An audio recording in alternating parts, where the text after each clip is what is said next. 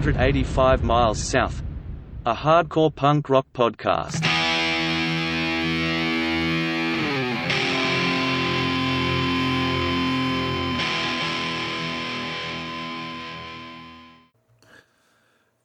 Hey guys, uh, the pod this week was really fun. Trying to uh, show some love to the road crew, um, all the roadies out there helping out, um, just really keeping things going for the bands. So I uh, had on a a plethora of dudes that I love and respect. Um, so stay tuned for that. Um, if you want to support the podcast, please like, rate, review, subscribe wherever you listen to podcasts. Also, please share the podcast. Um, you know, share it on social media. Call up your buddies. Tell them, uh, you know, something you enjoy listening to if you do. Um, and also, please consider becoming a Patreon. Um, that helps out immensely. That's at patreon.com slash 185 miles south. And uh, you can donate a dollar, three dollars, five dollars, whatever you can afford a month to uh, keep the show going. And uh, you know, also you can cancel anytime. I won't be offended. I really appreciate all the help and support everyone gets, all the positive uh, things people have said, and I hope you enjoy this. I'll keep doing it as long as you guys continue continue enjoying it, um, or until I get sick of it. Fuck it. But anyway, here is the Road Crew podcast.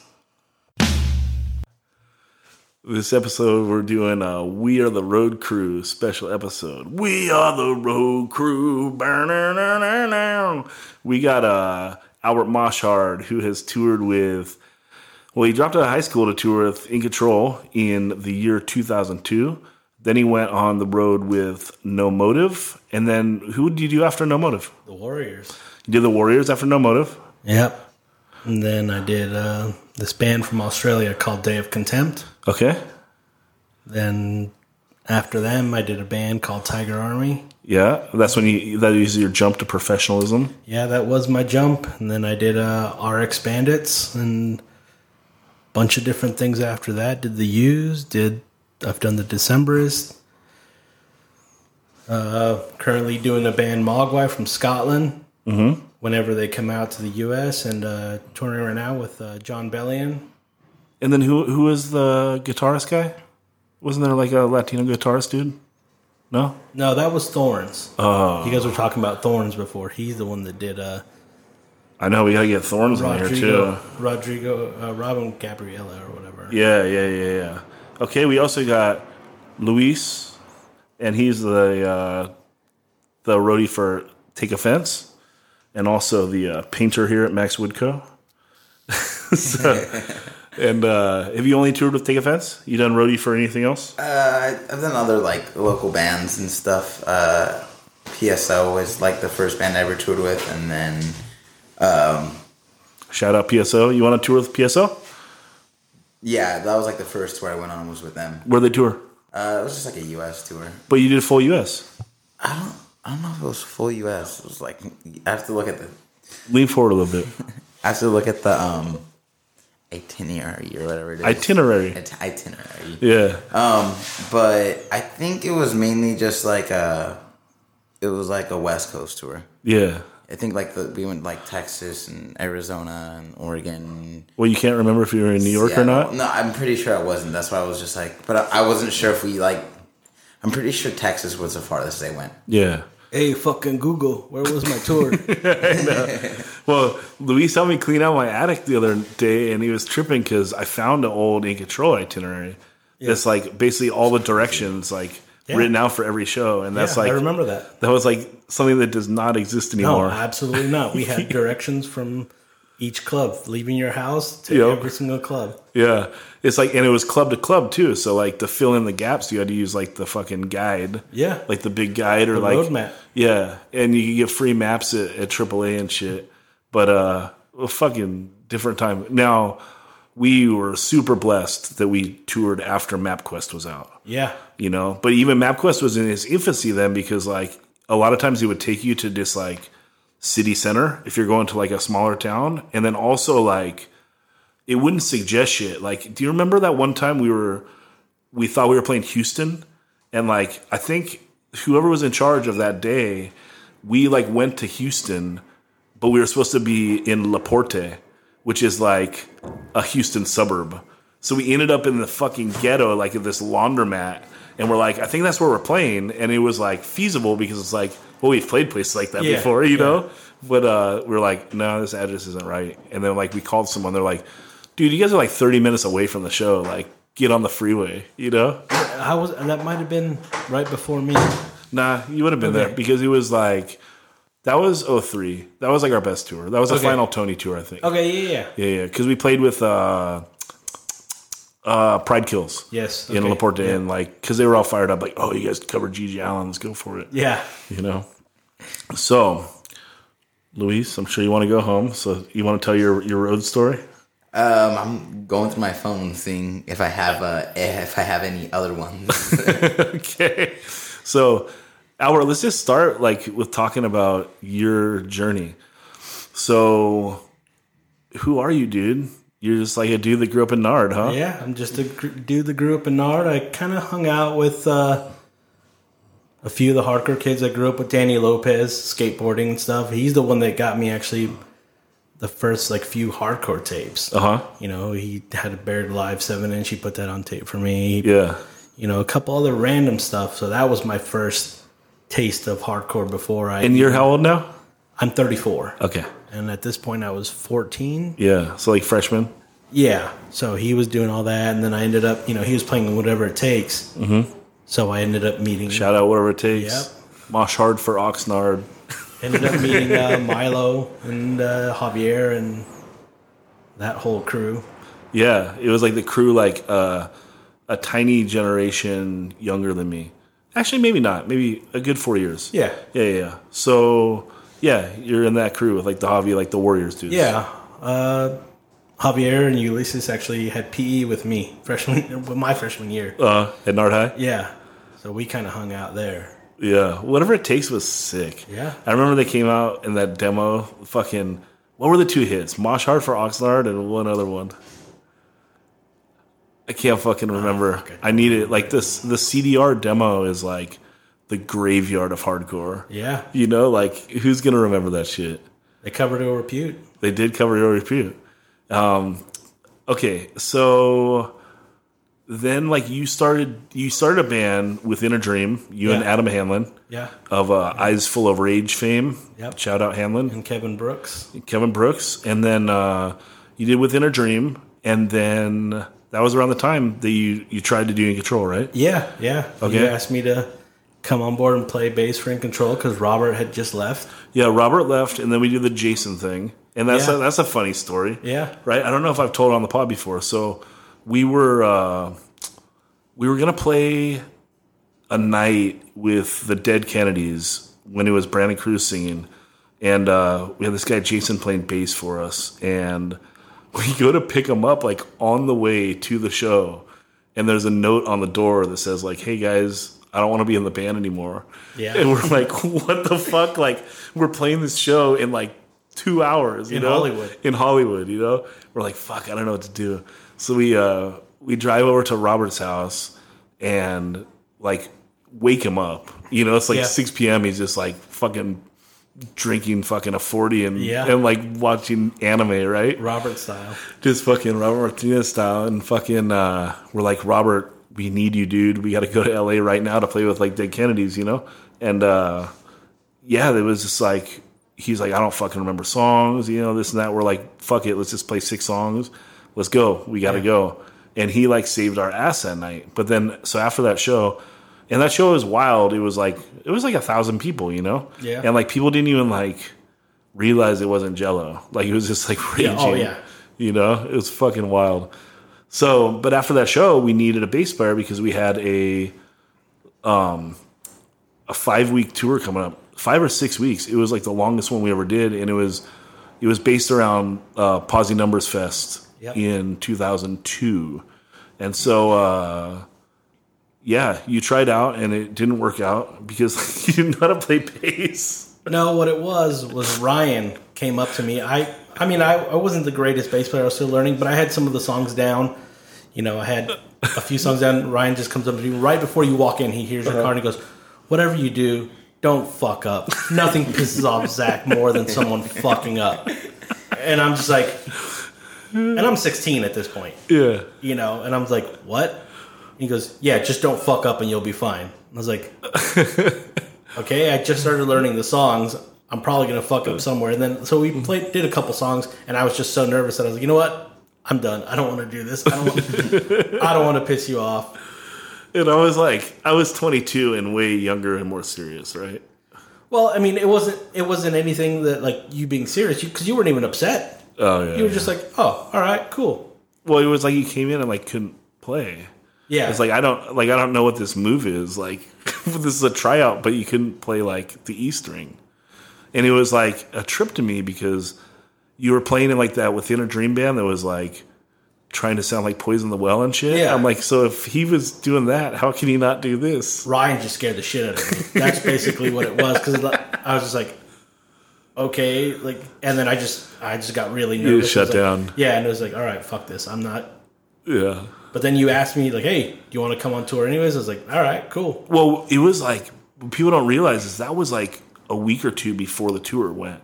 Yeah, we just assumed that you were gonna like because maybe Jason quit like a month before, and then we're like, ah, fuck it, we got Albert, and we've always just had bass players come in and be okay. Yeah. and then so like it was like, oh my god, like we don't have a bass player and we're leaving in two weeks, Yeah. and like I don't know. Nowadays, it seems like everyone is able to get a fill in. Like it's so easy, but back then it was like miserable. well, because the internet, maybe you know, it's like here's your songs. That's true. And, and also, you guys were recording yeah, the second LP at the time too. That's right. We were in the middle of it. Yeah. Oh, holy shit. That's so crazy. Anyway, so we felt bad because you dropped out of high school. Yeah, And we were like, well, he dropped out of high school to join the band and go on tour, so we got to uh, at least bring him along. yeah. So, So I ended up coming along. Dave ended up, Dave from Die Hard Youth ended up coming in. Yeah, we- the day. We begged him. Yeah, We, I mean, I, I had to beg Dave to come. And I, I don't know. It was like, I think about it now and I'm like, well, what did he get? He got like 10 bucks a day for food and that's it. So like basically like he did it for a free month of Taco Bell. yeah. you know, you know, like, like that's not that big of a bribery. but that's kind of what it was back then. Yeah. You know, people didn't have agents the same way that you know every band. It's like, oh, okay, you know, the Yeah. internet kind of helps you. Yeah. Yeah. It's more, I mean, there was the internet, but there was not high speed internet. No, and it. I mean, and it's not the same. It's like, you know, in order to get your music up, you can't just go on your phone and be like, oh, cool, let me listen to this band real quick. Oh, yeah, that sounds cool. Right, right. Yeah, yeah, yeah. So Dave saved our ass, and thank you, Dave Diehard. We love you still. Ryan that. paid you back in Missouri. Yeah, so fucking Ryan puts his balls on his face like five days into tour. while he's asleep. Yeah. It's hot as hell, super muggy. It was like Kirksville, Missouri balls like on your face, dude. Yeah. That's a bummer. And like, I think that changed his attitude. Yeah, because Dave didn't want to be there. No, he was already over it. Yeah, he's a homebody and he's just there and Ryan, and we're just laughing. Okay, so that brings us up to speed on Albert and starting his um, his roadie journey, which he still continues today, which is awesome. Um, Luis, Yeah. you want to tell your story? Um, I remembered a few now. Okay, well, let's do one. Who's it with? Um, I'll, this one was just take offense. It was just the first one I thought of when I could think of like something funny that happened on tour. I just remember it was in Europe. Um, I want to say it was in Germany. Um, we were staying. It was after a show. We were staying at this like really really nice house. It was like on a farm alone. And I was just like, "Whoa, this is insane!" Like this lady was like, "Oh no, no one's here right now. There's no kids. Like you guys could each get out of your own room." So they're all sitting downstairs eating food and like talking and having like a deep convo and I have to go take a dump. So just like I'm just asked her where the bathroom was and she shows me and well I I I, I dropped my dunker and uh I, I tried to flush it and it just nothing was happening and I started panicking. I was like what the what the fuck and I'm I'm flushing it again and I'm like no, nothing is happening. It's just like a really like little bit of water just comes out and I'm just like is my poop that big or what? So like I, I'm honestly in there for I think about like I think like 30 minutes. You trying to will it down the toilet? I'm just trying to figure out how to flush it. I'm going through her cupboards and trying to find some like she had no plunger, nothing. So I'm just like tripping, and I'm like, what do I do? So finally, I just I give up and I go outside, and I'm I'm walking down the stairs, and I see all of them quietly on the table, just like talking into like a really deep conversation, and I'm just like, I look at Greg, and I'm just like, Greg, can you come here? and everyone just stops and looks at me. What's wrong? And then the homeowner just is like, "Is everything okay up there?" I'm just like, "I don't want you to come up." Like I'm just like, "No, it, it's it's a guy thing." Uh, Greg, can you come here? and everyone's just just staring at me, and I'm just like, Greg, I just I just need you. I don't know how else to explain it. And he finally comes up, and I'm just like, it won't flush. I don't know what the fuck to do. I was like, I don't think my poop's that big, and he's like, No, that's a big poop. and I I really can't remember what I did in order to get it down. It might have been something that I I want to even say like I no, I don't think I did that. you sacrificed a shoe. Just his hand, I, barehanded. I think I I might have just grabbed the plastic bag and thrown it in the trash and then just thrown it out. Yeah. I just I couldn't figure out how to flush that toilet, and he neither could he. And he was just like, "Yeah, it's just like I don't think anyone takes as big as poops as you." And I just I couldn't I couldn't figure out how to flush. And I come back downstairs, and she's like, "I know what happened. It's okay."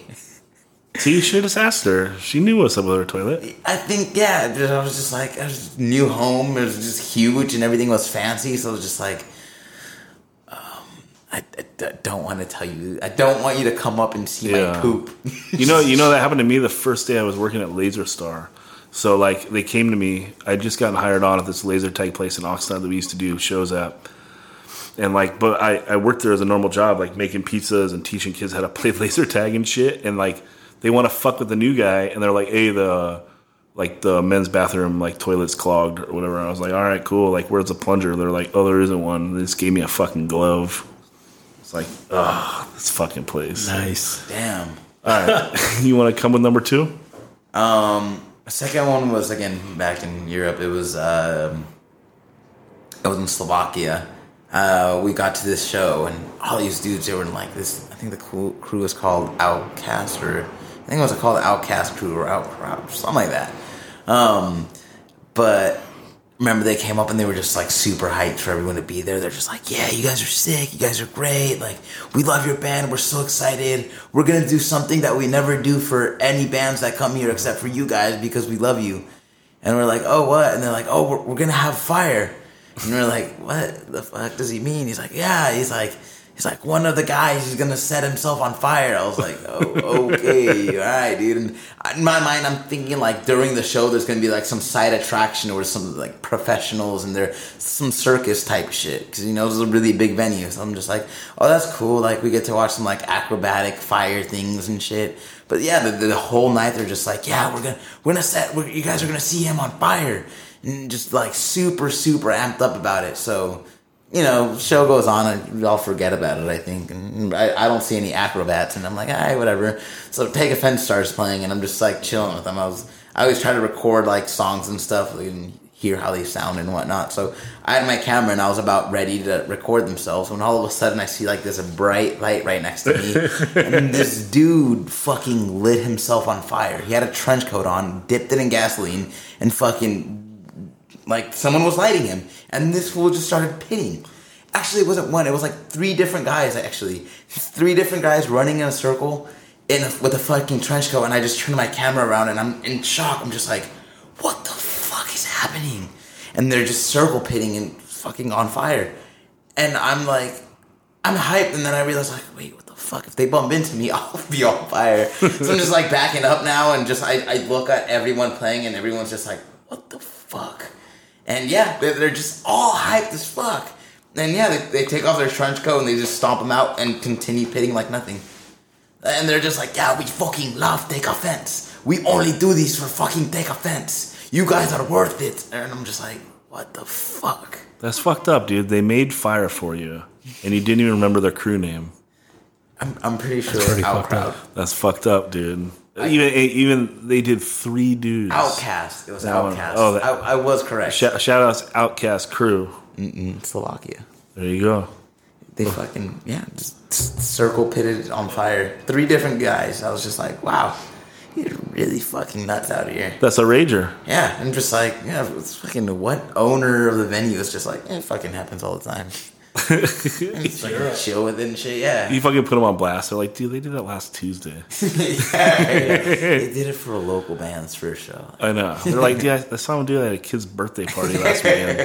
They're professionals, I actually. know they really are. they're all- they're them fire boys.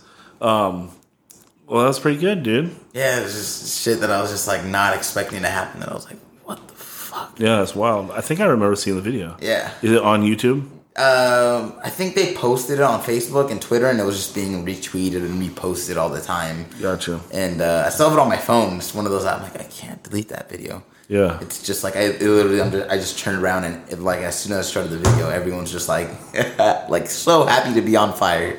I'm like, wow, Yeah. great people. What do you remember about like tour the first time, Albert? Like, what was our routing? All right. So the first time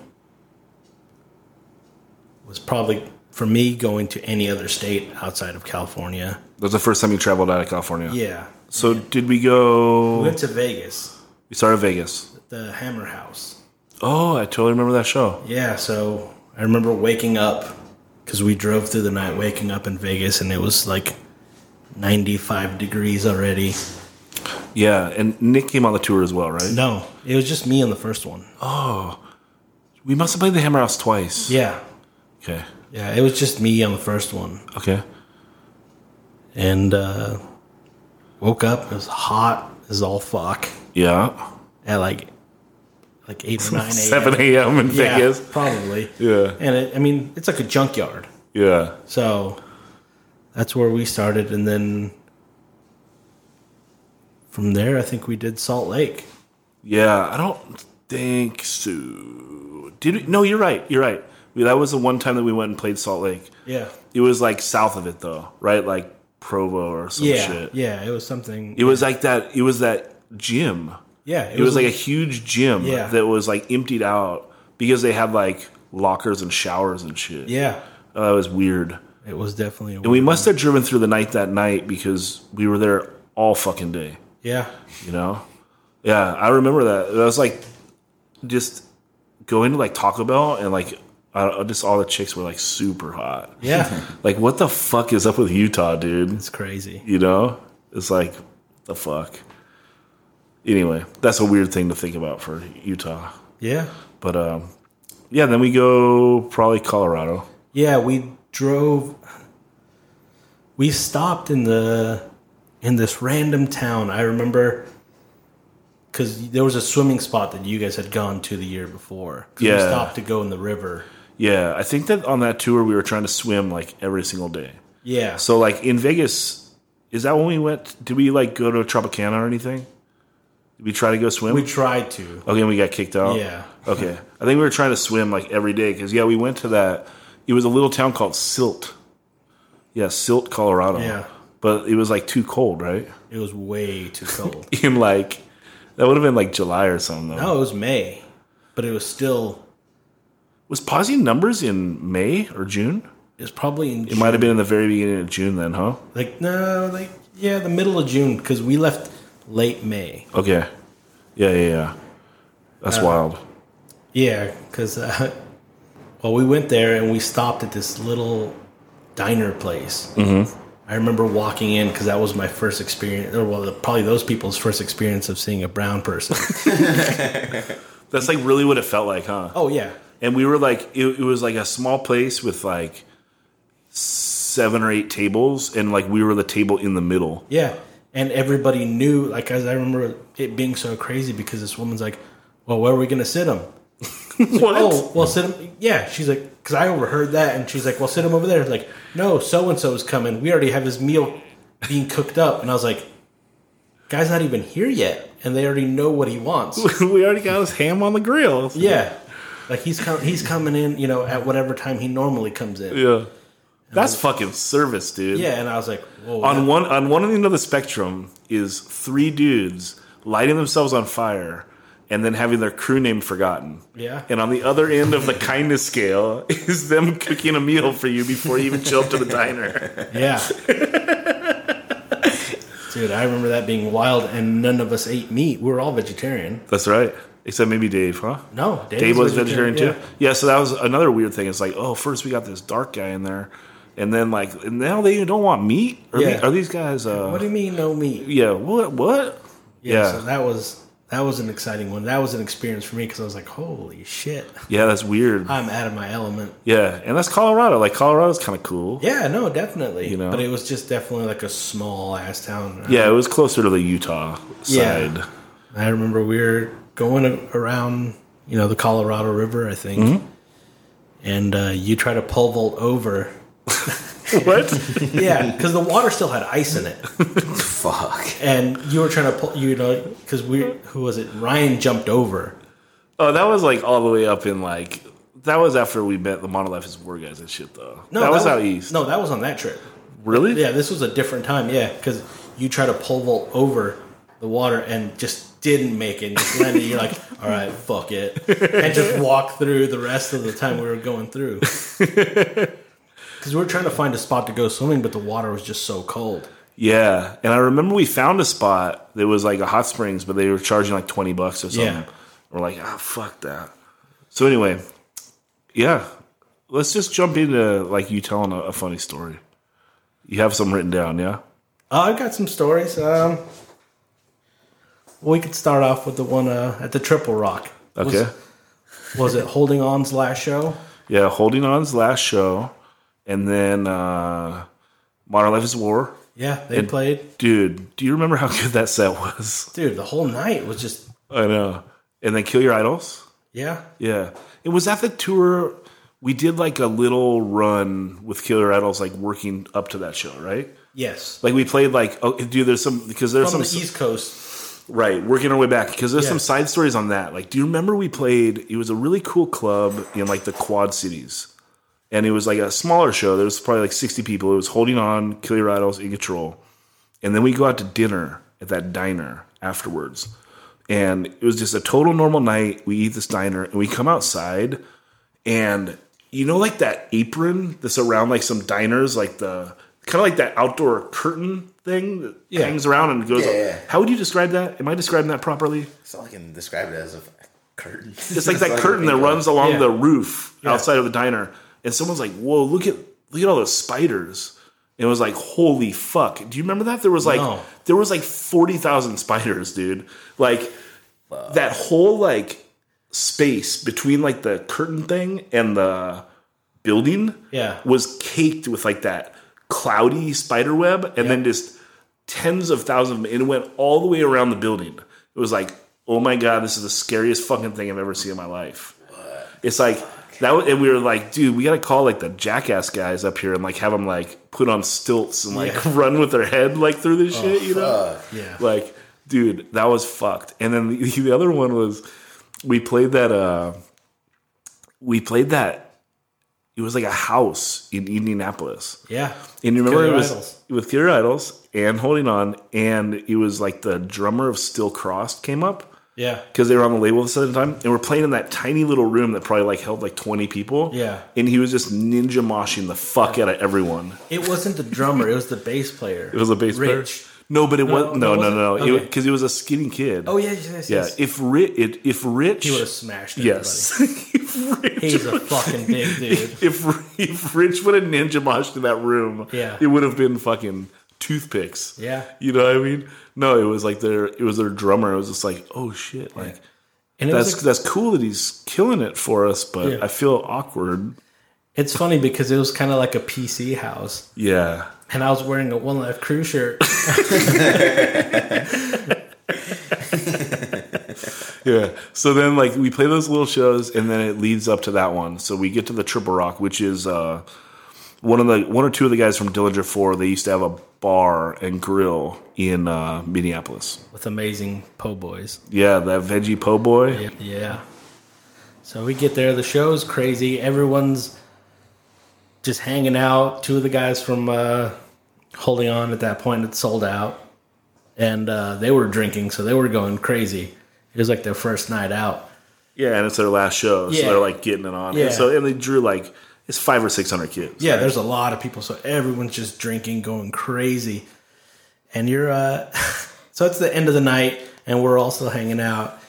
You come up to me holding a chair, wrestling style, and you're like, "Let me hit you with this chair." I was like, "No." because I was wasted. Yeah, And- well, yeah. yeah. Because like earlier in the night, like we were, I was doing shots with Gary and uh Patty from D four, Gary from Kill Your Idols, Patty from D four, and like yeah, I was w- wasted. Not that it's an excuse. No, no, no. But also, you know, you and Ryan were the only drivers because I wasn't old enough to drive then. I didn't even have a driver's license. That's right. Uh, And that- Dave didn't drive, and Tony, we didn't trust. him. yeah, it's Tony.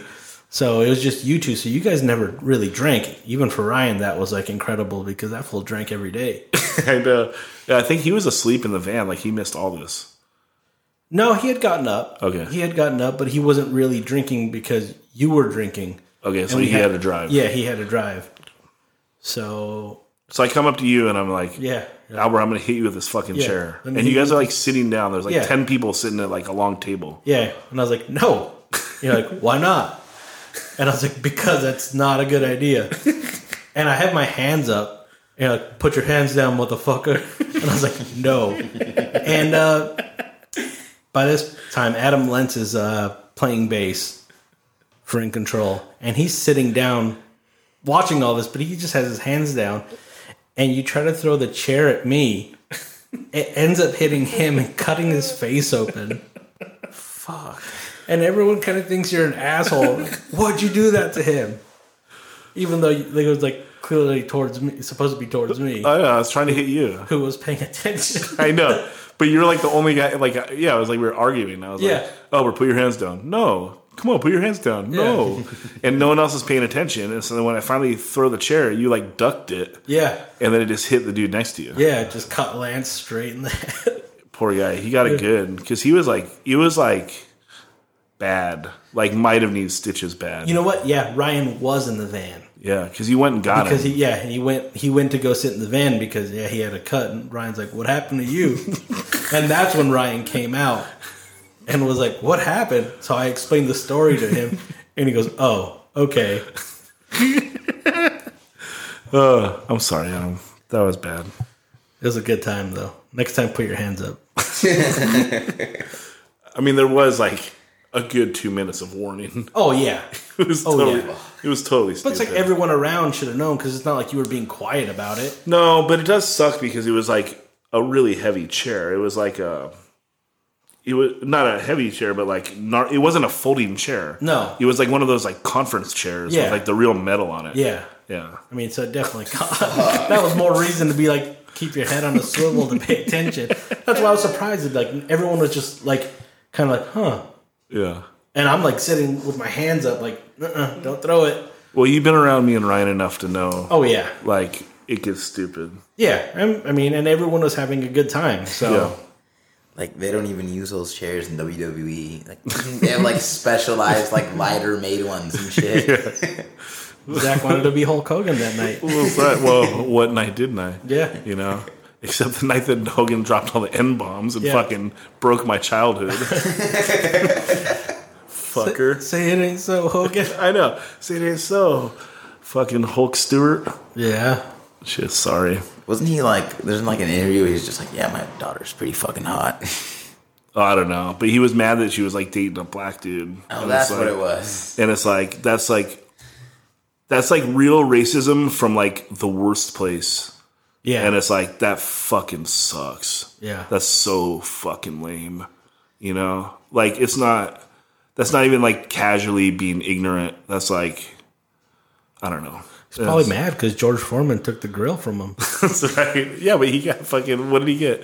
The Hulksteros? Like, or his spaghetti restaurant? Yeah. Hulk Hogan's Spaghetti Palace? Yeah. No, Pasta Mania. Oh, I got Pasta Mania, bro. Anyway. All right. Hit me with another, Albert. That was pretty good. well, there's that. I mean, there's. I mean, you got to think about. We did we did a lot of really cool shit. You know, for being in a super budget like DIY. Our the van was on another level. You know. Yeah, well, we just had a family van that inevitably got like destroyed, right? Yeah, I mean, yeah, we we had it. It served us well. Yes, it had character, Yeah, it had character. Definitely burned your leg if you were sitting in the passenger side. and your leg got wet if you're driving. Yeah, yeah. Yeah, it was- Damn. It was always something, you know. I forgot that it was hot on the passenger side. yeah, it melted a bottle once that I put there, Fuck. And I was like, "Holy shit!" Because you always hear like the the driver complaining that it was cold. 'Cause Yeah. there was that hole there. Yeah, um, and then like the other side is just like, "Dude, I'm on fire." Like, what do you mean? It's freezing. Like, no. Yeah, we tried to do fun stuff during the day because there was no guarantee that the show would be good. Yeah, so Right. we, we made the best out of the situation we had. You know, we tried to stop to go swimming. We got season passes to Six Flags. Mm-hmm. You know, and what was it in Dallas? Maybe mm-hmm. those kids came up to or were following us for a few rides and asked us if we were NOFX. you can, they asked me, "Are you guys in NOFX?" Zach comes in. Yep. Yeah, that's what I would have said. Just go with it. Yep. Oh my god. Well, because like Ryan on tour, he wouldn't cut his hair because he didn't have his mom's Flowbee Yeah. with him, you know. The bird nest. it's so fucking. Uh, he was kind of a long hair, and then Tony was a long hair, and then we got Albert, which they totally thought was El Jefe. Yeah. and then I just must have been Fat Mike. Yeah. You know, it was like, yeah, you notice these kids like following us. Then we're like, what the fuck? Then they like follow us. It, it, but if you're being followed in like a theme park, Yeah. it's, like it could just be normal. Like Yeah. we're going the same sequence of rides. But then when we left, we realized they were still following us. We're like, what the fuck? And they're like, hey, are you guys in NOFX?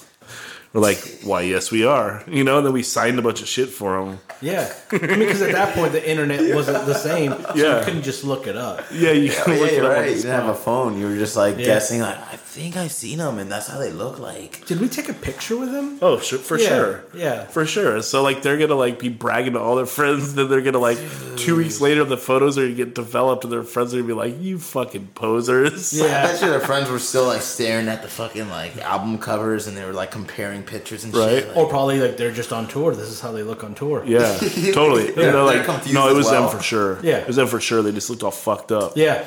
Yeah. yeah. It The Six Flags thing was brilliant because, like, I don't know if it's still like that or not, but basically, if you had a season pass for one Six Flags, it would work at all of them, and so that really worked out for us on tour because um, Oxnard is only about forty-five minutes away from uh, Six Flags Magic Mountain in like Valencia, and but we had the pass, and it was like sixty bucks or eighty bucks for the year, and you were able to go to all of them, which was like rad. We went to like I don't know went to a six or eight of them, right? Yeah. Because like Ohio, fucking DC, we went to the Boston, yeah, Massachusetts. whatever. Massachusetts, and then there's like three in Texas. Yeah. alone. I thought there was only one Six Flags. No, no, no. They're, I'm they're all blown away over. right now. They're everyone, Yeah. dude. It is sick because because fucking um, like in Texas, you know, it's super hot, and like they have a water park attached, so that's included. So you like go to the water park. Yeah. Go swim. That's one. Remember we were uh we were fucking we go up and it's like this big like tube slide and it's like you, you got to walk up like eight stories of stairs or whatever. And we all go up and we go and we're like waiting the bottom. We're like, "Where's Tony?" And uh we we look up and we see like Tony taking the walk of shame like down the stairs and shit. And we're like, "What's up, Tony?" And you know, they fucking told me I had to take my shirt off. It's like, dude, who gives a shit? Like, you're in Texas with a bunch of dudes. Like, take your shirt off. Come on. No, no one's gonna be checking you To out. go on, Yeah. like the the ride was so fast. Yeah. Yeah. The slide was so fast that you just went down. Yes. And It'll like- literally be off for 2.3 seconds. Yeah. And- but yeah, he decided I'm not fucking getting off. Yeah. But that was that was a good thing about Tony. He had his principles like that. Yeah. Oh yeah. You uh, know, he was gonna stick to it. Like that doesn't make sense. to You make me take my shirt off. Yep. Fuck that. It doesn't. If girls can wear swims swimsuits and shit, right? Yeah. Yeah. You know. Tony was definitely set in his ways. He was a character. yeah. I'm trying to think about like when we did the In Control DVD, and there was like that one clip of him like Walking barefoot. yeah walking barefoot. So that was in New Hampshire. Yeah. I remember for sure, but I don't remember why he was mad and why he stormed off. There was a lot of incidents. It was Probably, so cold. Probably mad at me for something. It was so I had cold. no idea. It was yeah. And you guys wake me up like, hurry, we got to record. it's like, Where's Tony? and then like we just film him walking with no. It was raining too. It was, it was cold rain. And it was yeah, it was like right on the verge of like rain and snow. Yeah, It was so cold. yeah. There was another another good one where he uh he had all his stuff. He was mad at something, and he was getting out of the van, and he had all his stuff piled up by the door, and he ends up slip like his foot gets caught uh-huh. as he's getting out and just slams into the fucking into the floor like straight out of the van. Oh, and just lands. And me and Nick just look at each other and we're just like, "Holy shit!" It's like you can't laugh or he's gonna no, snap. yeah. So so we both just like cover each other, like we, like we just covered our heads and we're just like children, just like trying not to laugh. And he goes, "God, I fucking hate this shit," and punches his back, like because he couldn't be mad at anybody because it was his No. stuff. Yeah. You know, that was one that me and Nick talk about. We're just like, "Fuck, man! Imagine if we would have laughed. What would have happened?" well, Tony. Oh my god! Remember, like he fucking straight up threw a beat on Ryan's blanket. Yeah, yeah. Like Ryan found it. It was like, uh, "Hey, dude, like what is that, To- Tony? What?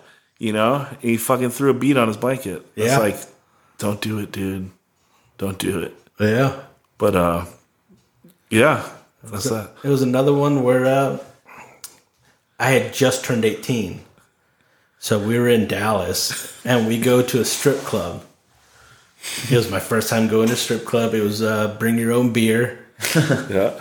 So the guys who could drink. And at this point, I mean, we were all working to make money for tour. Yeah. And uh, Tony had run out of money by this point because we were in the last stretch of the tour. Yeah. and Zach and Ryan bought beers for themselves. And Tony was mad because they weren't sharing. it's like, dude, buy your own fucking beer. Yeah. And we were going home. But that was funny because you mentioned like uh, the 21 and the 18 because so it's bring your own beer, but the way that they like like make it be known if you're under 21 is you have to buy a shirt ah, from like yes. the strip club. Yeah. And all they had was like this quadruple X Yeah. like white shirt. So Albert's like looking like he was a fucking Casper the Friendly Ghost. Yeah, I had, I had to wear the biggest shirt. It, it was massive. What he didn't even he wasn't on the stealing game.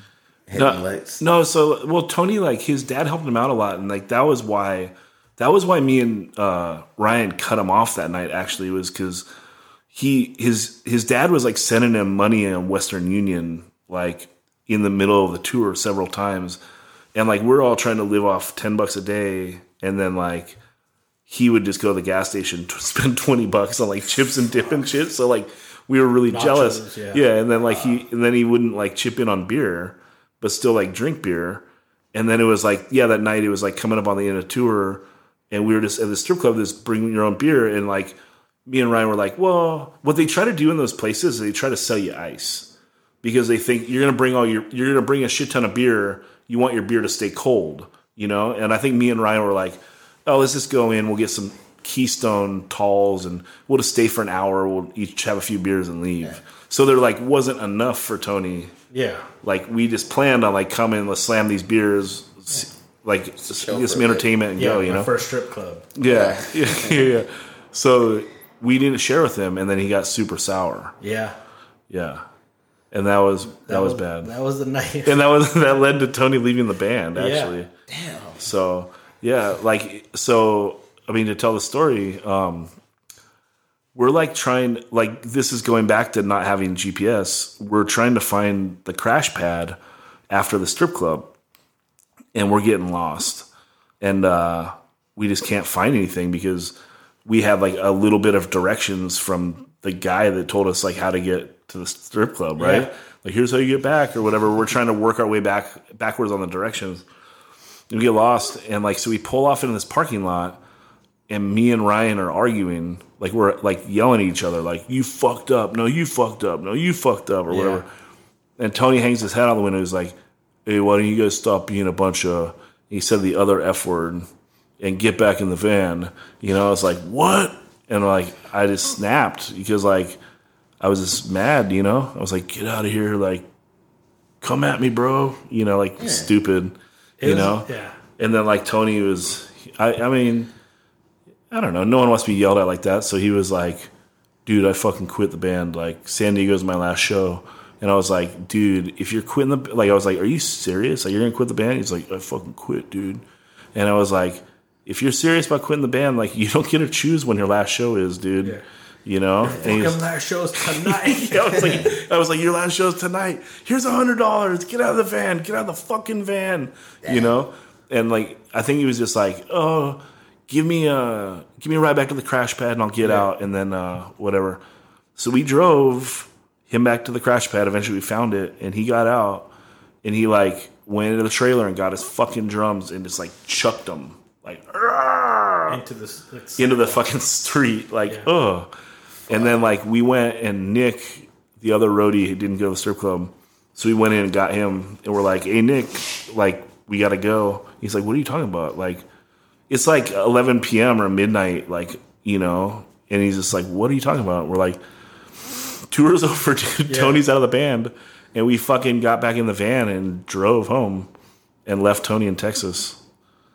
And uh, No way. yeah, Yeah. we and it was weird too because like we, at the time we were all fucking mad, and we like drove off, and then like I think I slept because Ryan Ryan usually did like the first night drive. He'd take like the first five hours, and then he'd wake me up at like five or six in the morning, and then I'd drive. And uh, yeah, we woke up like a couple hours like east of El Paso, and I remember being like awake as like the sun's coming up, and we're driving in El Paso, and it's like that beautiful like orange like that desert shit. you know, Yeah. you only like well, one of the greatest things about touring is like seeing that, right? Yeah. The yeah. sunsets and the sunrises in the desert, and uh, and I just remember thinking like, whoa, Tony's like ten hours back that way, like, like there's literally no going back, like, like there's no going back because, and then I called up Matt, who plays drums for Retaliate now, and uh, was like, can you learn all the songs in three days? Like, because we're planning on playing that San Diego show. Yeah. So we had to cancel two shows and then went back and practiced one day and then finished a tour in San Diego. yeah. We and we show. yeah, it was a fun, great show, and we played that show before Tony made it back on the Greyhound. Yeah. Oh, he, that's what I was about to ask. How he got back home? I think he just I, I mean I never talked to him about it to be honest with you. I'm cool with him now, um, but obviously that was like a pretty fucked up thing to have happened. Yeah. And I don't I don't I still don't know like who's in the right. I think it was just one of those things that it was like, well, you know, fuck you. Well, let's Yeah. see who has bigger balls right now. and then it just like, when it was all said and done, it's like, oh shit. Well, now I can't go back because I've already said these things. and then you're like, well, I can't go back because I already said these things. So it's just like, that escalated super. I think Yeah. escalated too fast, and there was just no going back from it. You know, Yeah. it wasn't really who's in the wrong. You know, it's just one of those things. Where, you know, where. I mean, I just felt bad for Al. Like Tony's dad is Yeah. so cool. yeah, and I like he's gonna have to like deal with getting out of that situation. Like, I actually ran into Al before I ran into Tony. After that, I saw him at a Target or something, and like apologized to him. Like, hey, sorry I put your put you in that situation of having to like figure out how to get your kid home from Dallas. yeah, you know. But on the Greyhound. fuck, That's a long drive. yeah, that's that's wild. But man, yeah, I remember the promoter in Arizona being so mad at me for canceling, and I'm like, dude, I don't have a drummer, and he's like, well, I see you're playing that San Diego show. I'm like, I'm like, dude, we're literally like driving to 24 hours home. We're gonna practice for a whole day with a new drummer, and then drive to San Diego. You were on the phone with him, right?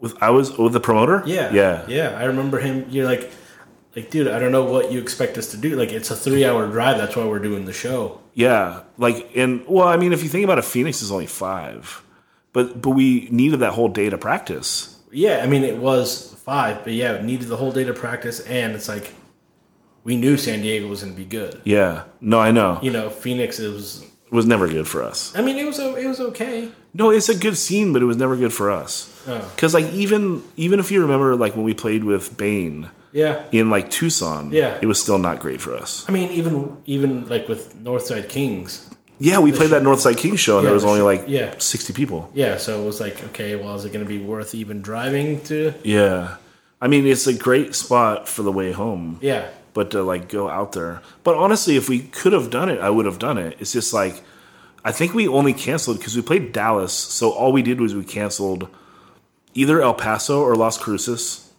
and then we canceled Phoenix, and then that's it. Yeah. We just missed two shows. Yeah. And so like we literally only had 48 hours. We still had a 20 hour drive. Yeah.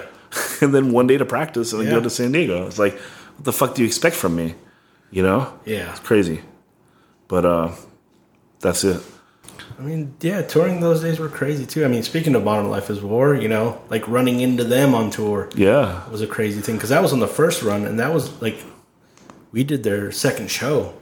That was their second show ever. Yeah, Uh, See, I didn't know that, but I do know that that was in their infancy. yeah, no, that was their second show ever. I think the only show they had played before was like in a garage or something. Yeah. Cuz they put on that show it was like in a legit hall Yeah. that they rented. Yeah, And yeah, in Marshalltown and man, they were so cool. yeah, because they had that that house where they lived in, and they had that garage, and I think they played in that garage. But I think that was a year apart. So I don't know if they lived in that house yet because they're all from Marshalltown where we played that first year. Yeah. And then when they went to college, they moved to that other town.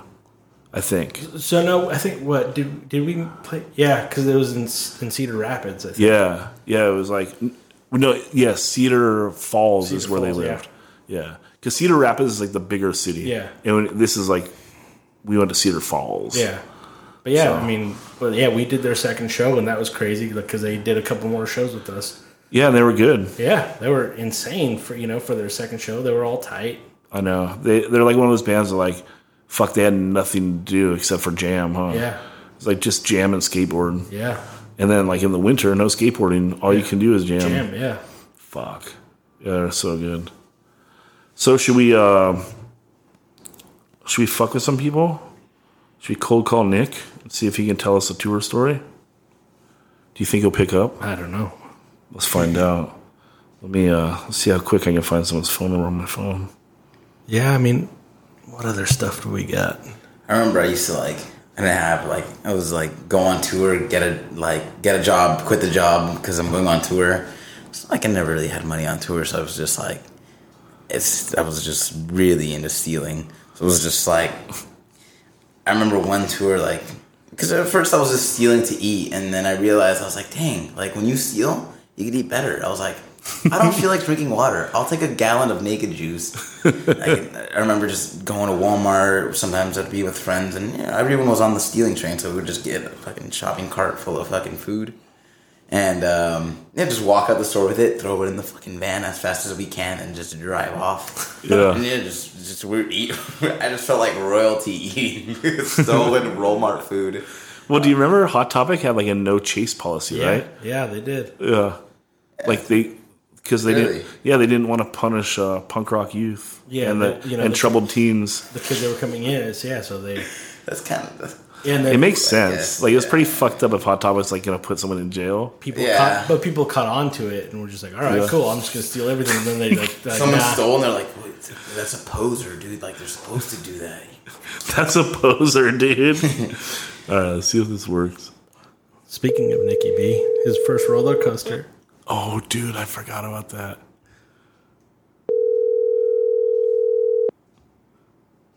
Nicky B. He's probably walking his dogs. He's definitely walking his dogs.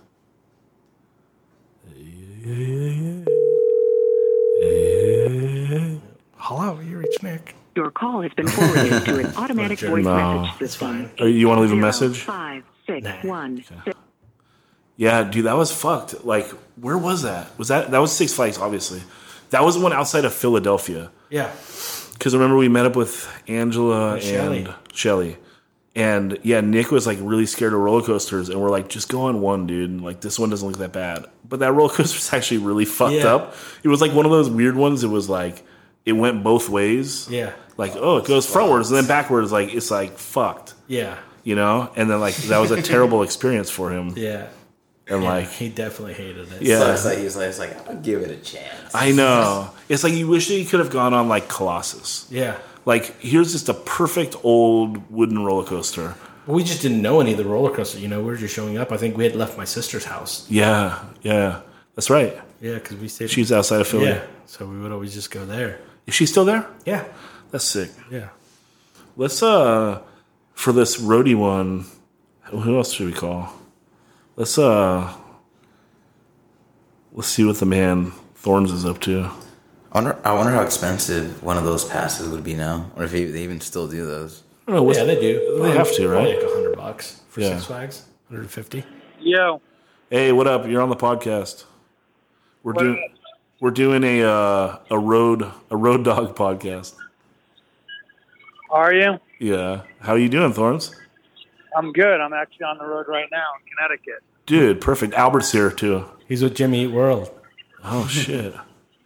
Yeah, and Luis from uh, the Take Offense Roadie. Oh, nice. Yeah, dude. So where are you at? You're in Connecticut and you're with Jimmy Eat World? Yeah. Are you recording this right now? Yeah, so don't say any of the bad words. Can I give you a call back in like five minutes? Dude, you can. I'll call you back in five then. I see ya. All right. Do you got a Thorn story? What's up? Do you have a Thorn story? Nothing. Nothing great. Because he's another one that ended up being like full lifer on Yeah. the road. Yeah. So he's with Jimmy Eat World right now, but he goes out with Cannibal Corpse, which is fucking sick. He said like he has to he has to hang out with like Corpse Grinder every night and drink with him. That's one of his jobs, which is pretty gnarly. Yeah. And uh, that's like a dream job of mine is hanging out with Corpse Grinder every night and drinking with him. Yeah, See if he can work it out for you. yo. Take some time off. I know. That wild. I remember when Thorns came out here. Um, he he would he acted a lot tougher than he was. Not that he was trying to be a tough guy, but he was I think trying to be serious. Yeah. And Thorns is just he's once he opens up to you, he's one of the funniest guys there is. Yeah. And it's like that's when you can actually fall in love with Thorns. Is Yeah. once you get to know his his real personality. And at that time, it was like he was just a little guarded.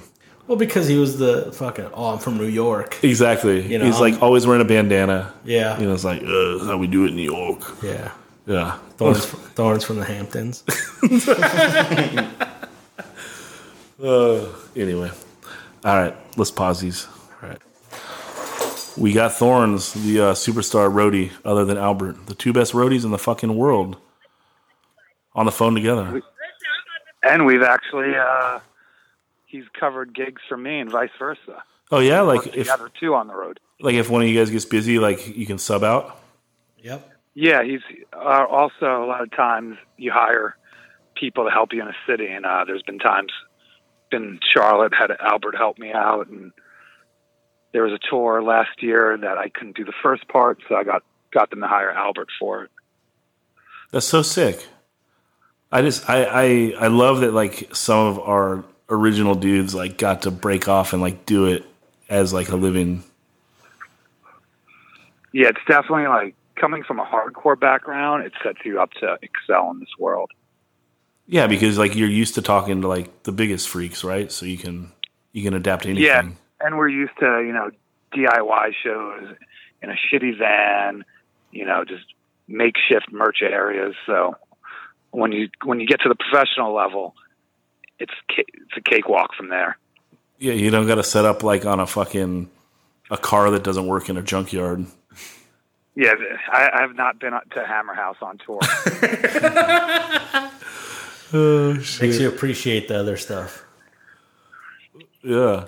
So what's that? That's a that's a trip. The two bands you're jumping between to jump between Jimmy Eat World and Cannibal Corpse. What is the uh what's the difference? Um, difference. Uh, there's definitely a pay difference. Metal doesn't pay that great. Uh, the Cannibal Corpse thing happened when I was available, um, so I took it. Um, been friends with those dudes for a while and love that band since I was like 12 years old. Um, metal crowds are easier for me to relate to because those are my people, but also Jimmy World fans are a little more timid and chill. So it's definitely you got to know how to put on the different hats and how to talk to the different crowds. Yeah, but Jimmy World is only like maybe one scene adjacent, right? Because there was so much emo in like the '90s that they they're kind of like this- right there. At at the level they're at now, it's you're, most of their crowd are you just normal normal people. you, you definitely see like some of the emo kids still coming out. You know, you see a couple hardcore kids every show. I think last night in Boston, I saw like a Gorilla Biscuit shirt out in the crowd. Tonight, I saw some girl with a old firm casual shirt. So you get some of that, but the bulk of their crowd is just kind of more normal these days. He loves the real knuckle draggers. but also, I mean, for a Jimmy World crowd, I got to be a little more respectful when they're being a pain in my ass. Whereas Cannibal Corpse, you know, fans, I could just fucking yell at them and make, make make fun of them, and no one's gonna care. Yeah, the best uh, Cannibal Corpse just came through with Morbid Angel here, and the Morbid Angel singer, like, because there's so many Mexican dudes that are into death metal, and uh, he's all, "This song goes out to my satanic Hispanics."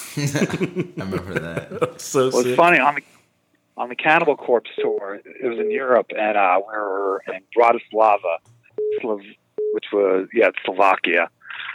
And early on in the show, I see like this white power skinhead dude walk in, like shaved head, like could see all the patches on his jacket. I'm like, oh, it's a Nazi. Great.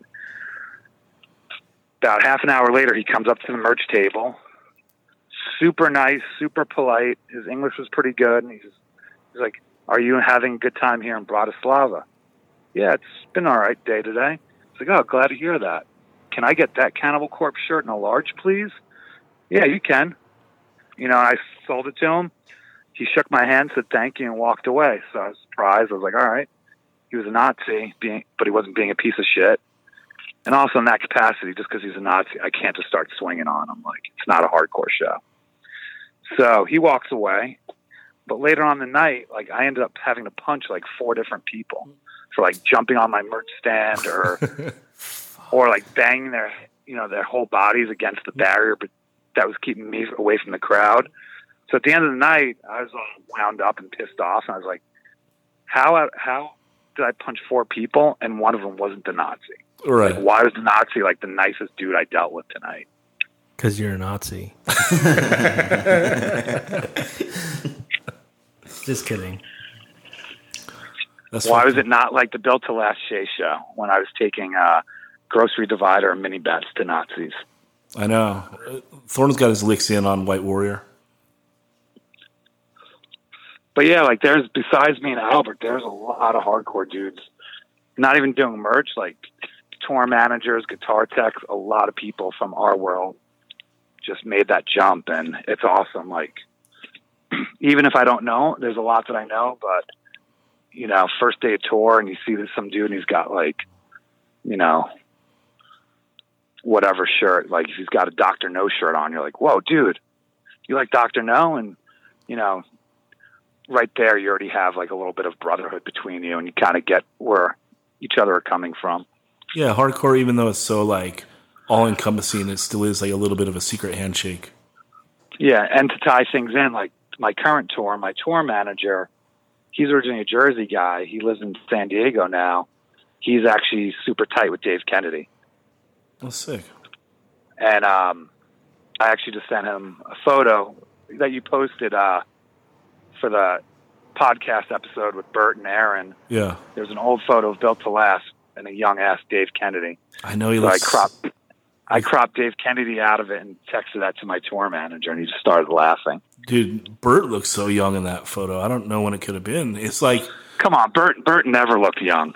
well, that's what's so amazing about that photo is Bert looks young as shit. I think he's he's looking away from the camera, which helps. Yeah, But uh, Bert. Bert was born. Bert was born old. Same with Don.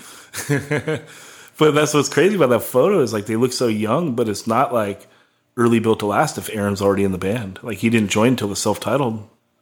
Yeah. But yeah, so do you want to uh, you want to wrap with a tour story, Thorns? You got anything crazy? Um, there's a, there's a lot of crazy ones. I'm trying to think of one that I can uh, one that I can actually tell. um, You'd be thinking on that for a while. so I'd say easily the craziest band I ever worked for was Watain. Um, Uh, Can you explain what they are? for those that don't know, they're a black metal band from Sweden who are Satanists and not in the just uh, we're gonna have upside down crosses and pentagrams and sing songs about like they live it, they breathe it, they cover themselves in animal blood when they play, and perform rituals. They're straight maniacs. Okay. They operate more as a biker gang than an actual band in some ways. Okay. So um, we had a show in Toronto. Some, some guy comes up to the merch table and he just starts talking to me, you know, talking shit to me about the band. This is all fake. This is Hollywood bullshit. They're sellouts. He kept coming over and saying something, I'm like, listen, man, go talk to your friend that you came here with about it. Like, why are you coming up to the guy that's with the band and talking shit? Finally, like, after five times of him coming up and talking shit to me and telling me how it's all fake, after telling him, like, dude, it's not fake, trust me. He comes over and starts going on again. So I was like, hey, man, lean in. I got to tell you something. And I smack him right across the face. I go, was that real? That's how as real as Watain is. he runs off. I tell um, the other two merch people on the tour, like, you didn't see that. Like, I don't want the band to find out. A, I don't want to get fired. B, because I was working for Maniacs, I don't want them to, like, you know, cover me in my own blood that night. Yeah, you don't want to get sacrificed. Yeah, word gets out. We're at an at a bar for an after party, and one of the guitars calls me over. "Hey, Thorns, I heard something happen at merch tonight." I was like, "Oh yeah," and he's like, "What happened?" I tell, I explain everything. He's like, "Take my beer." It's like, "Uh, no, like I don't want your beer.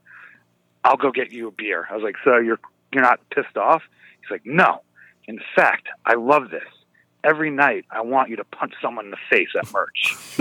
I was like, I'm not trying to just randomly punch people every night. He's like, no, please. Every night, just pick someone out, just punch him in the face. And he just grabs me. He's like, I knew you were one of us. and I was like, cool, thanks, dude. Uh, thankfully, I didn't have to punch anyone else on that tour.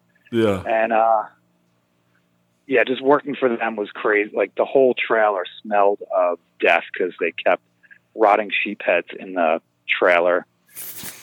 Well, I know. Real, I'm, glad. real animal blood. Like That's what I was worried about when you were like, "You are one of us." It's like you're one of us.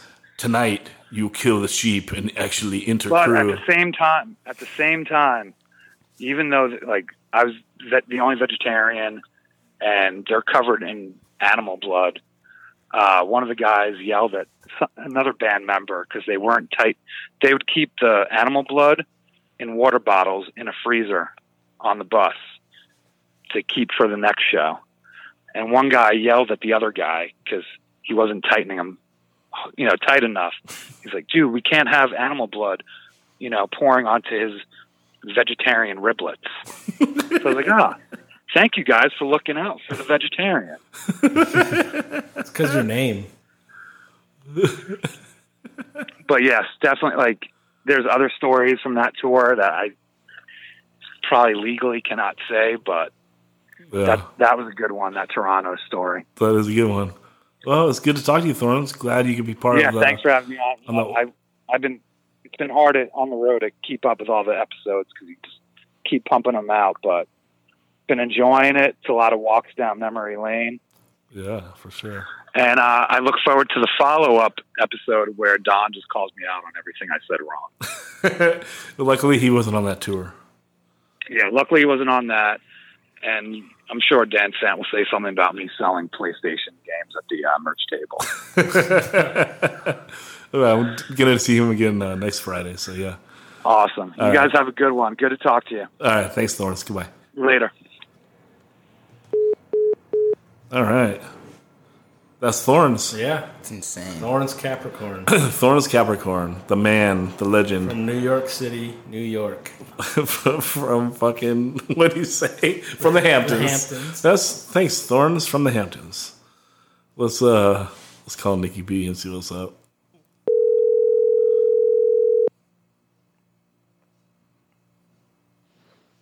Yo, what's up? Hello, this is Jason. The man, the legend, Nick, Nikki B. what's up, man? What up? You're on the podcast. Surprise. What? Yeah, dude. we're uh we're we're doing a We Are the Road Crew podcast. Oh, nice. So you're just gonna jump in for a minute here, but uh, yeah, we got Luis. He's the rodeo of uh, Take Offense, and then got Albert, of course. He's here uh, in studio, and then we just talked to Thorns, and uh, so we thought we'd call and have you be a piece. Oh, nice. All star cast. Yeah, Yeah. dude. We'll bring in some of our stories. I already told the story of Tony falling out of the van. That's the best story, though. I know. It's those simple little ones, right, that get you. Yeah. Yeah, and we already told the story about uh, Tony leaving the band Oh, okay. because yeah, you weren't there at the strip club that night. Yeah, I was just at the the dude's pad Yeah, like what did you playing the Def Jam game. the Def Jam. Yeah, wh- like what do you think when we like came in and we're like, "Hey, we got to go." Uh, I don't know. It, it- I was actually a little relieved because I just uh, kind of wanted to go home at that point. Yeah, it was a long tour. yeah, yeah, I was kind of over it, and you know, it's it was what it was. You know, it didn't seem like Tony enjoyed being there, so kind of kind of made sense to me. It all made sense to me. I remember It just all kind of worked out. you just coming in the van. You're like, "Is this for real?" Yeah. yeah, yeah. It was just like, is this like a drill? Yeah, like yeah, I know. We're we're testing our roadie to see if they're actually down to roll. Yeah. Hey, we're ditching our drummer. Are you down? Yeah, Yeah. and then just replacing him with Matt. You know, that's never a bad call. Yeah, I mean, like our band got way more handsome. Yeah, You know, way more shirtless. Sorry, dogs are acting up. It go- I know. the band got way more shirtless. oh man. Well, hit us with one, Nick. What do you remember? Like, what's a what's a big memory of touring with In Control? Uh, I remember. Uh, where were we? Like some like sh- shitty town in like Jersey or something, and some like chick walks by, and then Albert bangs her in a park. Five minutes later. Yeah, that's what that's what Albert lost his virginity. Yeah.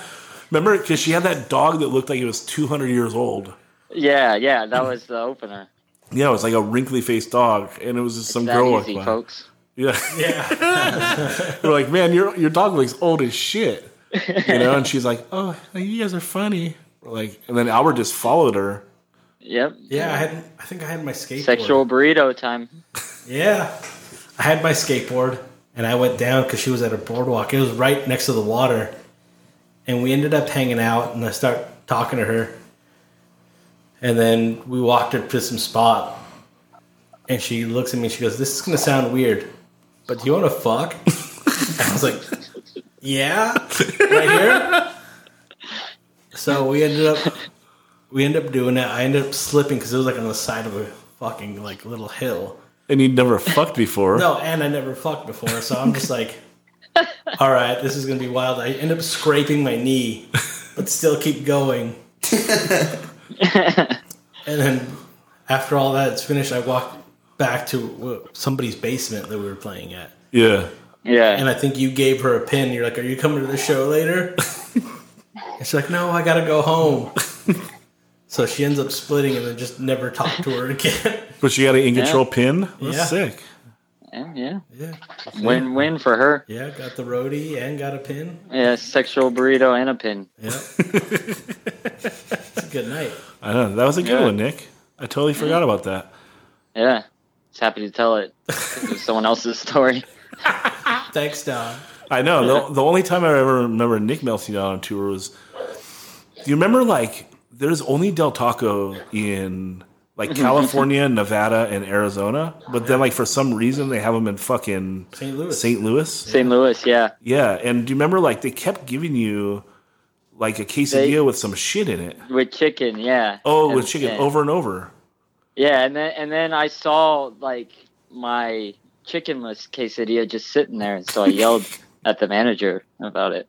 Yeah, it like stormed out and shit. Yeah, and we were like yeah. so hungry, you know. And then like yeah, he stormed out, and then I was like, "Can I just have the one Hollywood that doesn't have chicken?" right there. Yep, Hollywood Grande.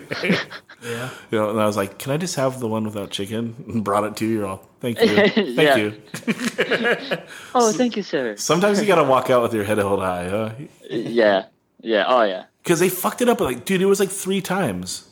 Like Yeah, I seriously think they, they gave it to you like three times with chicken. Like, like, dude, are you Yeah, fucking the with same me one over and over. Yeah, same one over and over again.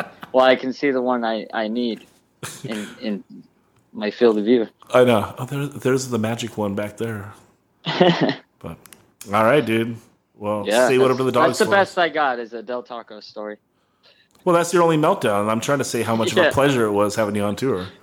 If the Oh, only yeah. if the only time you melt down is one time over food, then Yeah. you're like a godsend, right? Yeah, So, not, yeah, not I'm like- cut out for life on the road. I would say, yeah. just not too long.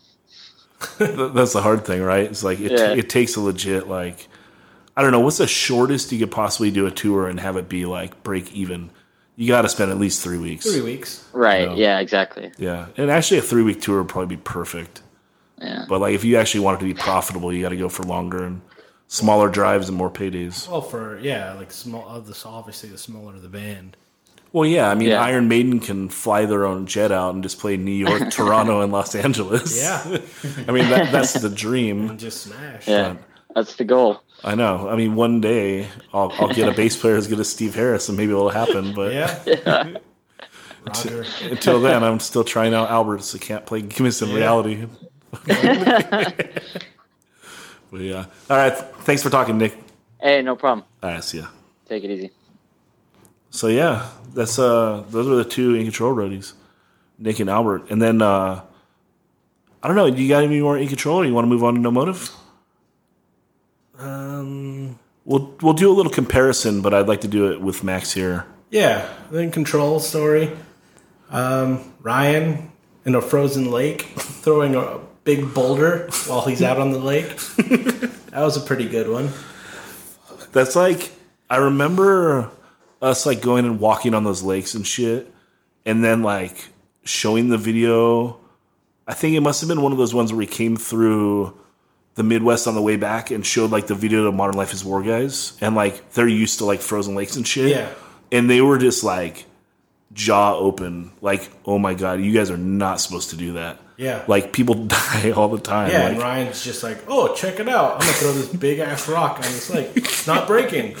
why not? Yeah. Let me hit it harder. Yeah, What the fuck? Yeah, well, hey, you got to entertain yourself, right? yeah. All right.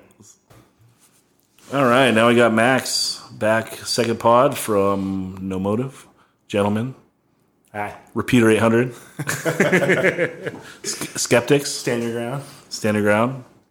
Demo era, Hardcore legend. hardcore legend. Demo era. I gotta throw that in there. That was that was Max on the demo with four or three X's. He uh, he didn't forget the third X like the uh, the hit the deck song. I didn't give myself that name. You're not allowed to do that, right? Max. Anyway, um, so we're having Max in because Albert toured with In Control and then he toured with No Motive. And so, what what was the first tour you did with No Motive? The first tour was on what Daylight Breaking. Yeah, I can't remember which band. Was it Vagrant Tour? No, it was right after the Vagrant tour. You never did any of those with us. No, it was Jeff. It might have been Jeff was new, Yeah. so it was like his second or third tour. So, Were we in a van? Yeah. Do you remember? Yep, we were in a van. Yeah. so that's late. That's late in the Motive. That's after the third LP, Yeah, and Jeff's in the band. So, Yeah, because we had JP with us for like the majority of the touring years. so Joe did like two tours, and then you had JP, mm-hmm. and JP was on everything. Yeah, he was there for like probably seven years. Holy fuck! Yeah, because Joe was just the first two tours, which all happened within six months, and then JP got in when we started getting serious, and then Albert uh, came in on the last record, which was probably like three or four tours, right? Yeah, I came in January 2004. See, how do you remember that? It's insane. I don't know. So, but you don't. I don't remember what bands were on that on that first tour. That was the Finger Eleven tour. Oh yeah, I remember you asked me. I Is that the in the sour Max on music period? the horror yeah. There's a lot of chin rock going on. Now. Chin rock. that was, a, that was like the, the opening band that brought like a 30 foot long trailer that had Yeah. uh, they had like a basketball hoop and like ATVs and stuff in there. Fuck. Can you imagine? Is that just all label buddy? Like, oh, we got a bunch of money for tour. Let's Yeah, blow it on it fucking was- ATVs and a basketball. It's basketball. either that or they're just regular dudes. They've just been saving up their entire life. It was like their first tour. Yeah. You know, so like they must have just like bankrupted themselves. Well, Just they were like- on the same label as Finger Eleven. Oh, okay. That's why they were on the tour. Yeah, I thought that was Finger Eleven.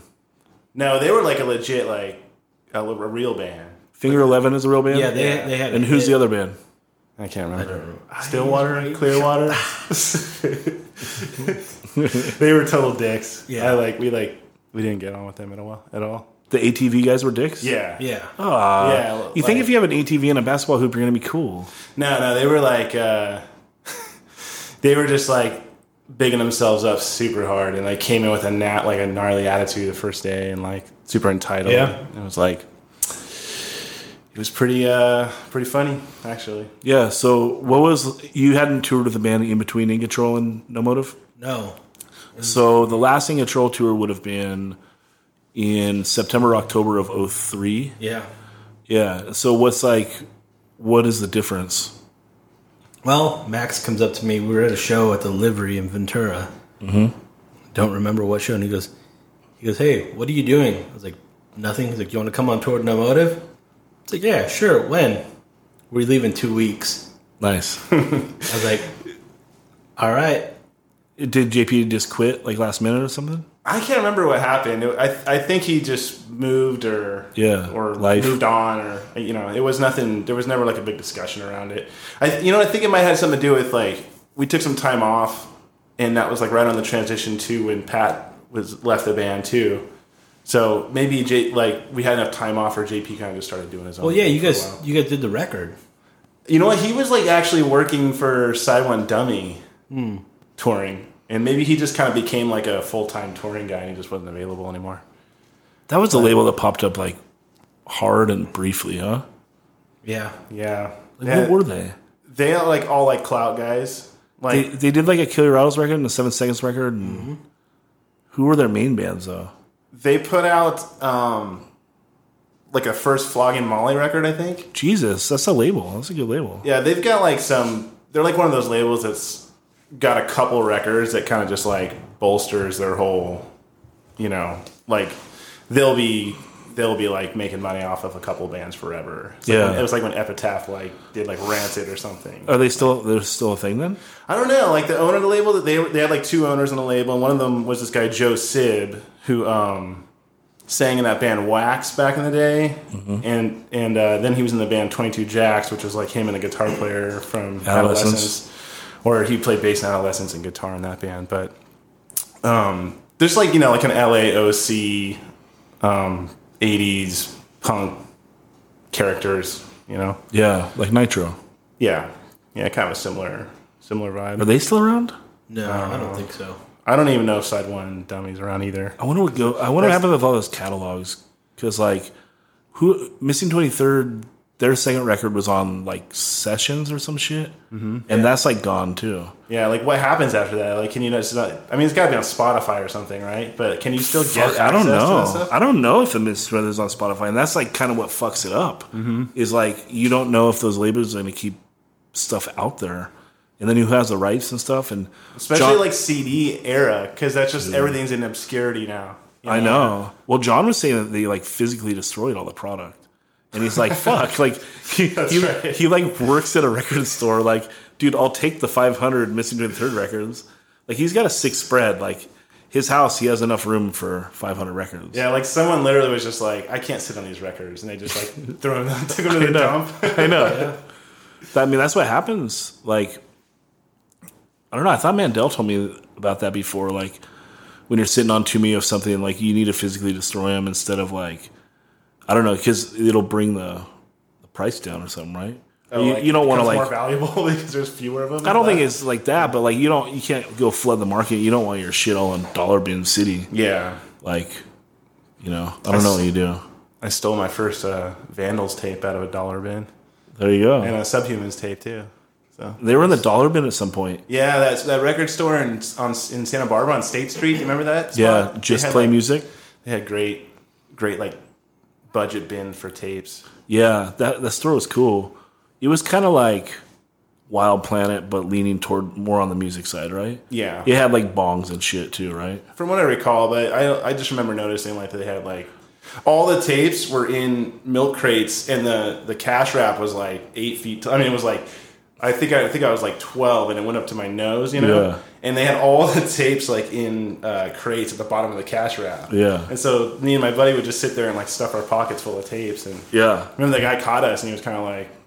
Whatever. Like I he, know. like he chased. He like went to the trouble to chase us down and stop us, and then he's like, "What'd you guys take?" We were like showing him, and he was like, "Whatever, just fucking take them." Yeah, because what are they paying on a dollar tape? Yeah, They you're bought it probably for stoked. Like, oh, cool, subhumans. Like, let's get. I know. Yeah. Good choice. Go for it. Good choice, kid. Someone's taking care of these. Yeah. All right, cool. Get them out of my shop. Yeah. So on that first No Motive tour, comparing it to Control, what was like the big difference? We were a lot more boring than they were, I'd imagine, right? Uh, it was definitely different. I mean, we had. It's it started off. I mean, weird. Like, I waited for them for three days. we had no cell phones at that time. Well, I didn't have a cell phone. I waited for them for three days because I didn't know what day we were leaving. We're supposed because we are supposed to drive from California to Providence, Rhode Island Okay. and we had to do that trade. We're like, all right, we're leaving on Friday. So Friday comes, I'm sitting at my parents' house waiting by the phone. Nothing. I call them at, at the end of the night, like, yo, we're leaving tomorrow morning. Be ready. Saturday comes up. Nothing. I call them at the end. You know, I'm home the whole day. Saturday, I call them, like, yo, what's up? Like you can't leave your house because you think they're gonna come pick you up and you're gonna miss the tour. Yeah. so that comes like, oh, we're still doing stuff. We're leaving tomorrow morning. So Sunday, I was like, all right. So I kind of go out and do stuff and then come back and then call them. And finally, they come like, it's like maybe like 1130 and they come, we're picking you up. I was like, all right. Oh, well, we have to drive to Orange County to Rogers Brothers' house first. so then we drive there and then we take off. So that's the first experience. I was like, oh, all right then. You guys drive all the way to Providence. Yeah. Fuck. How many days did you allow yourself? I think we jammed out there, didn't we? Yeah, we We we Just took did like off. the three day style? Yeah. Like just straight Yeah. straight through? We only did that twice because I remember we drove to Atlanta one time too to start a tour. Like, did you stop? If you We didn't if stop to sleep. You didn't stop to sleep. No, we we just like just took shifts and fucking powered it. we had baller money too. I remember one of the first things is on one like maybe day two or something, maybe day one, day two. Jeff's like, "Yo, we need to stop at a hotel so we can get showers." and like, we just stopped and showered. yeah, we literally just stopped at the hotel. Everyone took a shower. We got back into the van and kept driving. Like a Motel Six or Total- something, right? like, Yeah. yeah. That's cool. Who's an RX Bandits used to call slow motive. Yeah, So your, that story is a testament to that. Oh, yeah. Did you tour with, with them? With us? No, no, no. I um, just missed that. We stayed at their house though. We stayed at maybe Joe's house. Crazy. So you were really just around for like the very end when we were doing weird stuff. Yeah, Like that, Andrew WK. Yeah, I did The it. headlining stuff. Yeah, and then we did Canada with uh, Finger Eleven. That's a terrible band name. It's just a different scene, you know? It's Like, like- what does it mean? Finger eleven? It's like your dick. No, it's they told us like what the fuck? they're a Canadian like rock band. I, still And, like, doesn't yeah, like, explain what the band They, name had, means. they, they were called something else, which was a weirder name. It might have been it though. I mean, it might have been like a name they had from when they were young, and it was a stupid name. It But is they, stuck. but they took themselves really seriously though. So like, either they were stuck with the name, or like it means something that's like beyond like. Well, it's like you guys take yourself really seriously when you can't spell motive. Yeah. Well, I was literally fourteen, so I get a pass on that one. I know, but they get they get it too after they name their band after their dick. Yeah, I remember they were like they were like you know like their guitar player was like reading like Kafka books and stuff. Like they were like you know intellectuals. They're intellectuals because they have a finger eleven. those. Just, I mean, the, they were like music, crazy musicians too. Like Yeah. the bass player, I remember being really good musician. Like yeah, they were shredders. Yeah. for sure. Yeah. they just played like alternative music. So Yeah. it was kind of out of our we had like a little bit of a blind spot to that scene. Who's better, that guy or Steve Choi?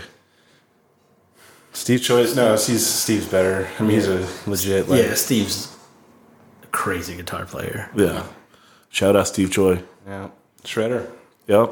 So, but anything else you notice? Like it's just nice thing and stop for showers No, I mean, because they're they're towards the end of the road, so they're all bitter and jaded, like Yeah. we were, right? yeah, it was just a different. I mean, it was a different dynamic. It wasn't anything weird. You know, we were doing per diems. You know, they had been an established band Yeah. for a long time. And you were a fan, yeah, so it's fun to get to see them, right? yeah, it was good to see him. You know, it was.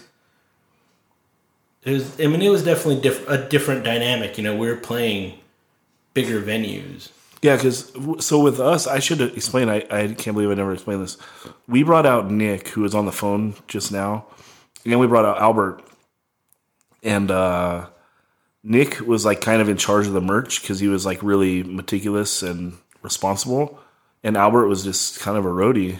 Like I don't know what your responsibilities were other than moshing, right? Because we told you. I remember we told you you're like we're like you have to mosh for the first song and the last song Yeah. of our set, and then a song of your choice in between. Yeah. Did you And if- choose the same song every time? No. And then it was like, and if you don't do that, like we're gonna fucking leave you like Tony. I helped load the I like, trailer. how there, I like how there was a precedent for it. Like we'll leave you like we did the other guy, I, our I, drummer. helped, I helped load and unload the trailer. That's right. You did definitely. You and I would say you and Ryan did the majority of that, Yeah. right? Yeah. Because Ryan was also a, a roadie. Yes. Yeah. So Did you? You did Roger already before. yeah, yeah, Did, you, did he tell you about the when we got robbed in New York? Did you tell that Yes. story? yeah, Albert would have a funny take on Yeah. that one. yeah. Like it, how it how it seems to me is that you just wouldn't even have thought that it was you getting robbed, right? It's just someone coming in the van, like Yeah, it was just so many people coming in. and normal, out. like Yeah. someone poking in for their hoodie or something. Yeah. I it, it totally escapes me though. Like the amount of shit they took. It's like if You were it's like sleeping. God, they're coming back to the van again. Like they are, those guys must have been total pros because it was it must have all happened within like five minutes or something. And like Maybe less than that because everything was grabbable. yeah, my relec- my recollection of it was that like it did, it was like that sound that like when one of the bandmates comes in just to grab something like his Yeah. toilet kit out of his bag real quick. Yeah. It felt like that. Like They were doing something, dude. They're like, They probably had like a bucket line. You know, what I mean? you know what I mean? Like, like, like six crackheads like going to, into the alley, and they were just like handing things off to the next guy. I mean, they, they were definitely pros because they knocked out the the little thing for the key. Oh yeah, they did the screwdriver. Move? Yeah. oh, it was locked. I, I guess. Yeah. Oh, I was didn't under the assumption that. it was unlocked. No, they they popped it out. I mean, we popped it back in, but it was definitely like they knew what they were doing. They were Man, that seems like out. that could have woken you up, dude. now you should have woken up. But, for it, sure. but it, it could have also sounded like some like someone's key going in, you know. And and you know, to be fair to Max, we were up a lot. You know, we were we had a lot of late nights. You know, we are doing a lot of driving because Mm-hmm. we're following a bus. Yeah. You know, You guys were in a van following a bus. Oh, it was Andrew WK? That, that one was Andrew WK. Yeah. we had already been on tour for. I mean, we did the first. That was like the se- the middle of the second tour we were on, and it was you know already a couple months into touring, so we were all pretty tired. So him just you know sleeping, it wasn't. And it's New York, you know. One thing he didn't say, and we didn't go into, is like who discovered that you guys had been robbed and what was the reaction? Well, my re- my recollection of that whole thing too is that when that was happening, I think the band because we Murphy's Law played that night, and so the rest of the band went to Manitoba's with the Murphy's Law guys, and they were there until like four in the morning or something, Yeah. and probably hammered when they got back to the van too. Yeah. So like it's all like pretty pretty hazy, you know. Like I, I remember like the like the one thing I remember is that it was like a slow realization of like what had happened. It's like you're looking for one thing and then you're like, fuck, where the Yeah. you know Well, I think it was the manager because he was- he had Can't- yeah, he can't look for his- his He had his bag with his laptop and all his shit because he flew in for that show. Mm-hmm. He showed up just in time to get robbed. Yeah. So he's like, he's like, "Where's my backpack?" Because he, you know, it was time for him to go to his hotel. Yeah. Where's my backpack? And then we're like, I don't know. It should be in there. Oh well, where's this? Where's this? And it sucks because like all of Mac's shit got stolen. Like literally everything he owned. was in his bag. So besides the clothes he had on, I had all my clean laundry taken. Like there was an maybe an Xbox taken, games, and then Jeremy. If you're looking for Xbox games, uh, Thorns will sell them back to you. Yeah. uh, Jeremy thought that he had all his stuff stolen too. Uh-huh. So he's bummed. He's like, "Oh, all my stuff got stolen." You know, a you know wedding picture of his wife at the time, and like a leather jacket, a lighter that his friend had given him, like all this stuff that he thought was gone. And throughout the tour, he kept finding it. so it was just Yeah, you got, everything back. yeah, he literally got everything back. Like, oh, I found my picture. It was just under the seat. Oh, I found the lighter. So you see, you got to like be a part of all the sympathy in the beginning, but Yeah. then like inevitably got all his shit back. So Max is just sitting there pissed because like Yeah, well, like a, the shirt is too big for me because I had to borrow it from someone, or like Yeah. it's just like freebie from one of the bands. And Jeremy's just like stoked because he's finding stuff in the van. Like, oh, dude, my jacket! It was here the whole time. Like, oh, nothing ended up getting taken from me. What is it? What is it? Was it his pack giant size lighter? No, it was a you remember that? that thing actually worked. That giant Zippo. He had a Zippo that was like six inches tall, and he's just one of those random things he he would find somewhere. That'd be so funny if he thought that was gone, and then oh hey, here it is under the seat. I got it. It's like I mean the ultimate rub in. I know. Oh, somehow his Zippo is safe, and I lost all my shirts. But that's like that's wild that he took like clothes. They But- just grabbed everything. It was just It- bags. Everyone's got like a some story of getting robbed, and like that's like a pretty mild. The only thing that makes that story interesting is the fact that we were actually asleep in the van when they like stole everything. But we got like we got off pretty easy. Besides, I'm sure the manager's laptop was covered in stuff anyway. But like, like, like what Strung Out got robbed a few years ago, and they literally like. the story I heard about this is like the band pulled up to their hotel and every single person got out of the van and walked in and someone just got in and drove off. So they, What? they literally just took everything, their trailer with all their gear in it and like so we got off pretty easy if you think about it. Yeah, I've heard like a bunch of stuff of people's like trailers getting ste- stolen and shit, but I I just don't have that much sympathy for that. Like, mm-hmm. what do you like? Okay, you're getting lazy and like trusting that you can just leave your trailer at a gas station Yeah. and like going off. Like, you know, we had someone sleep in the van every single night. Like, there was no taking it off, and sometimes that sucked because it's like. was oh, hot. yeah, but yeah, it's hot as fuck. You know, you can't have the AC on all night, and it's like you might be staying at like a sick crash pad, and everyone else is gonna fucking you know watch like fucking Total Recall and something, and you gotta fucking you're on van duty that night and have to like sweat it out in the van by It was yourself. usually me and Ryan. Yeah. what do you Well, it was usually you and Ryan because a lot of people had pets. Yeah, so Ryan by default because he was allergic to animals, so it was like, oh, I'm going there. That was always my favorite. Is like if we showed up somewhere and it's like, fuck yeah, they got a cat. I'm not in the van. you know, I remember where the fuck were we? We stayed after that uh that Suicide File show in like where this, it just seemed like it was like kind of a sketchy neighborhood in Boston. And so we had like we if Yeah. basically we'd always have one person sleep in the van, and then if the area seemed sketchy, we'd have two people sleep in. Mm-hmm. Yeah, You know, it's like, well, we might need another body to fight off whatever's coming. We used to do. We used to always, no matter what, we'd back the trailer up against like a, a wall, Yeah, and that way it's like you couldn't even unhook it and move. Because I think that's a move that people do is they just unhook the trailer and Yeah. drive off with it. absolutely. And so it's like as long as you have that wall behind the trailer, for any touring bands who are listening to this, like Yeah. that's like the move, you know? Yeah. Well, I think a lot of people just disconnect the trailer because they're lazy. Like if you want to find parking and shit. Oh, and they'll just like put it off in the corner of a parking lot with Yeah. a free sign on it. exactly. No, right? what, what they do, what the, I think what they do is just they just double park, you know, in a parking spot, Oh yeah, yeah. and it's just like at a hotel, someone could easily just be like, Yeah, "All come and pop it off. Yep, here you go. Yeah. you know, they can break off a lock easily. yeah. yeah, I mean, there's only like a few rules in touring to like keep yourself from getting in trouble, and like that's like one of them. Is just like don't leave stuff in the van, and Yeah. you know. Yeah, That's like I, now that like I, I whenever I see a touring band on the road, you know right away, and so it's like everyone, every band on tour is wearing a giant sign on their back that's saying like, "Here's like a, a bunch of free shit right here." Like they got stickers all over the windows, and they're pulling a trailer, and there's like some guy with like, you know, green hair, like driving, and it's like, yeah, we're gonna we're gonna score if we rob that thing. Yeah. like, undoubtedly. Uh, I know it's surprising that it hasn't happened to more people, right? Like just get robbed. Like you think that like what that's actually a pretty good little like criminal racket is like look through the fucking papers, see when the shows are coming, and just like follow these people. Mm-hmm. Yeah, but at Like the same from a ti- club. At the same time, there's going to be people that don't have shit. You know, you're going to go through all this work, potentially get caught. That's true. That's true. Like let's just say I'm a dude and I'm fucking. I'm trying to follow the headlining band home, but like, how do you know when four vans leave? Like, you might be Oh, it's fucking. the opener. God damn it. It's the opener. Like they just drive to the house. It's like two miles away. You're all fuck.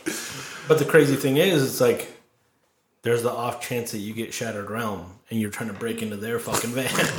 you know, those dudes don't give a Was fuck. that like, like tough guys or something? yeah, they're they're crazy like New York, New Jersey, like They're dudes. Philly, right? Or yeah, some Philly, Philly, well, New some Jersey. Philly, New Jersey. Yeah. But like they're all crazy dudes. They don't give a fuck, dude. Like Yeah, that'd be hilarious. yeah, like they don't. They'll stab you. Yeah. You know, so it's just like Allegedly. no, they're they're pretty crazy. Yeah, allegedly. I don't know, man. I don't remember anything from touring. I know. I, I feel like I've gone through it all, yeah. and also too much touring kills too many brain cells. So can't remember everything. I know. I lean on guys like you, Albert, to remember everything. So Yeah. if there's anything good, it's up to you to bring it up because I'm like, I'm like at a loss here. Oh, we did. I mean, the difference was, I mean, yeah, you know, the establishment. We did per diems. We I feel like, but I feel like In Control did fun stuff like on tour. Like Yeah, you guys no, would go like jump off of bridges and like no, like, yeah, we definitely did a lot of like. I mean, we had a time to kill. You know, we weren't on a set schedule. We were the headliner, so we were doing stuff in between. We were going to roller coasters. You know, with us, it was like on a time. You know, You had we to be there at like 3 p.m. or something, right, for sound check. Yeah, yeah, we had to be Yeah. there to load in, you know, and get ready and do all this stuff. So it was the professionalism, you know, which is I think that's how Roger sums it up. It's fucked up doing these episodes because like they're kind of on a delay. Like the Roger episode comes out in two days, mm-hmm. but it was funny because he talks about starting touring with you guys. He's like, you know, when I started touring, that's when I realized like. You know, there was a time that we were supposed to show up, and usually you'd show up, and there was some like really, there was always someone really angry with you for being late. you know, like show up and get yelled at. I think he was talking about Warped Tour. It's like show up, get yelled at by the guy that says you're supposed to be here. Yeah. you're supposed to be here at this time and over there. You know, or any of the package tours too was like there was always like some like some kind of a driver you know like the tour manager was always kind of hard on you it's like working construction or something it's like you're gonna get hazed no matter what you do yeah. like if they tell you to go faster then if you go faster it's like we'll do it better you know But then if you show up too early, you have to like sit there and wait. You know, it's like, oh, you're too early. Go do something. yeah You know, so it's just kind of like, okay, well, now we have to figure out what to do for two hours. Yeah. there's a lot of hurry up and wait for sure Yeah. Go play spades, dude. Yeah. yeah That's like the majority of what I, I think what we did on tour was sit in Taco Bell or Starbucks and play spades. Like free air conditioning and refills and entertainment. Well, we had uh we had Xbox Ones on one of the vans, Yeah. two TVs. my brain was melted after that tour Yeah, and Roger Like, wasn't. I couldn't even close my mouth all the way Yeah, Roger wasn't a video game guy, so he would do the driving. we were just playing halo for like nine hours at a time Yeah, yo, Raj, Jesus. you want to drive? Sure. Yeah, that was not the most, you know.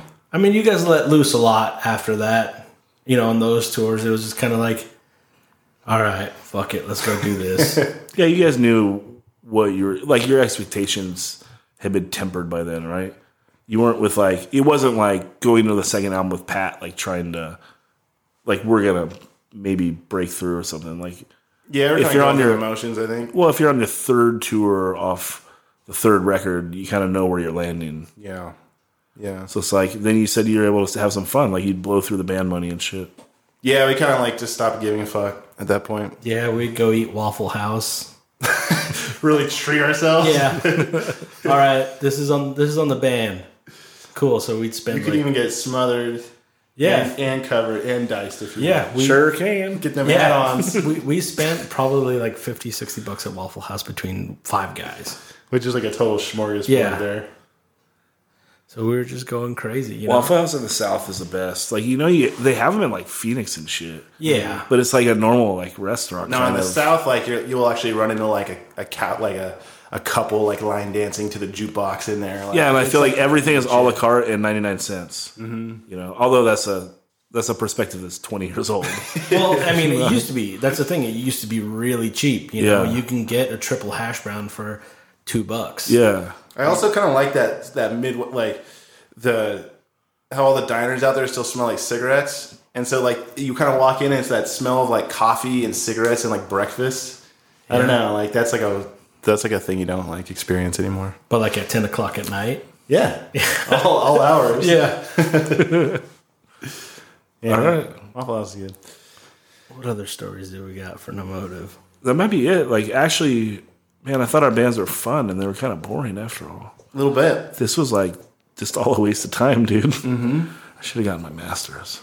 Fuck. No, we were, we were too busy like like like it, like experience like being feeling positive about it, not being psychopaths. You know, like we toured with a lot of bands that are crazy, but it's like I feel like they it's just a big blur for them. It's like at least we got to like and like you guys did cool shit, which is like that's you took advantage of the fact you were traveling everywhere, and that's all that matters. But I think that that's like important, and I think bands should do that, especially if like you're not on a time schedule. If you can, if you have the ability, you don't have to get to the show till like six, or even if you are on a time schedule, you gotta get there three. Like leave early, like whatever, because you're driving through like America is fucking sick, dude. It's got like every different type of fucking you know topography, mm-hmm. right? You can be in the mountains, you can be in the desert, you can be like all over the fucking place, and it's like it's a goddamn shame if you travel the country and don't like do something cool, like Play Halo the whole time.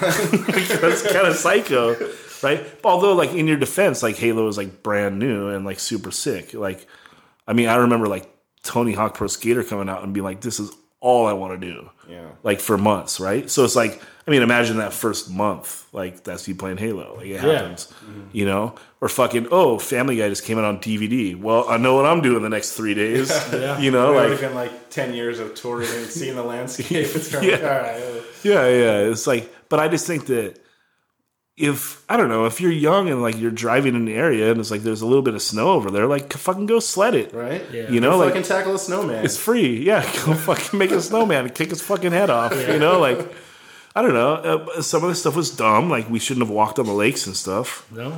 but that was fun as fuck. I just mean like when people tell tour stories, it's usually about a fight they got into, Yeah, which is lame. or uh, shenanigans or whatever. Yeah. you know. And it's like I remember one time we like thrashed a dressing room, and I felt like such a dumbass after I did it. I was like, well, we, like I tried to do the the, the John Bonham thing, and I just feel like an, an asshole. Yeah, but So instead I'm I feel like I tried to be John Bonham, but I, I ended up feeling like the guy from LA Guns. exactly. Just feel like a foo, you know. Yeah. So, I mean, you get a little bit of that out of your system, and you start realizing what what kind of opportunities there are. Yeah, I had an unfair assessment though of no motive because I caught him at the later days.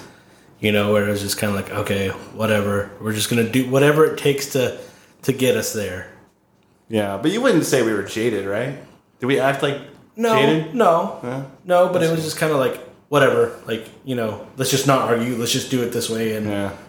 that way it's done. Don't ask too many questions. Yeah, you know, like Jer- Jeremy wanted to get a per diem for a leather jacket, so so we got that. I love how that comes up in like every.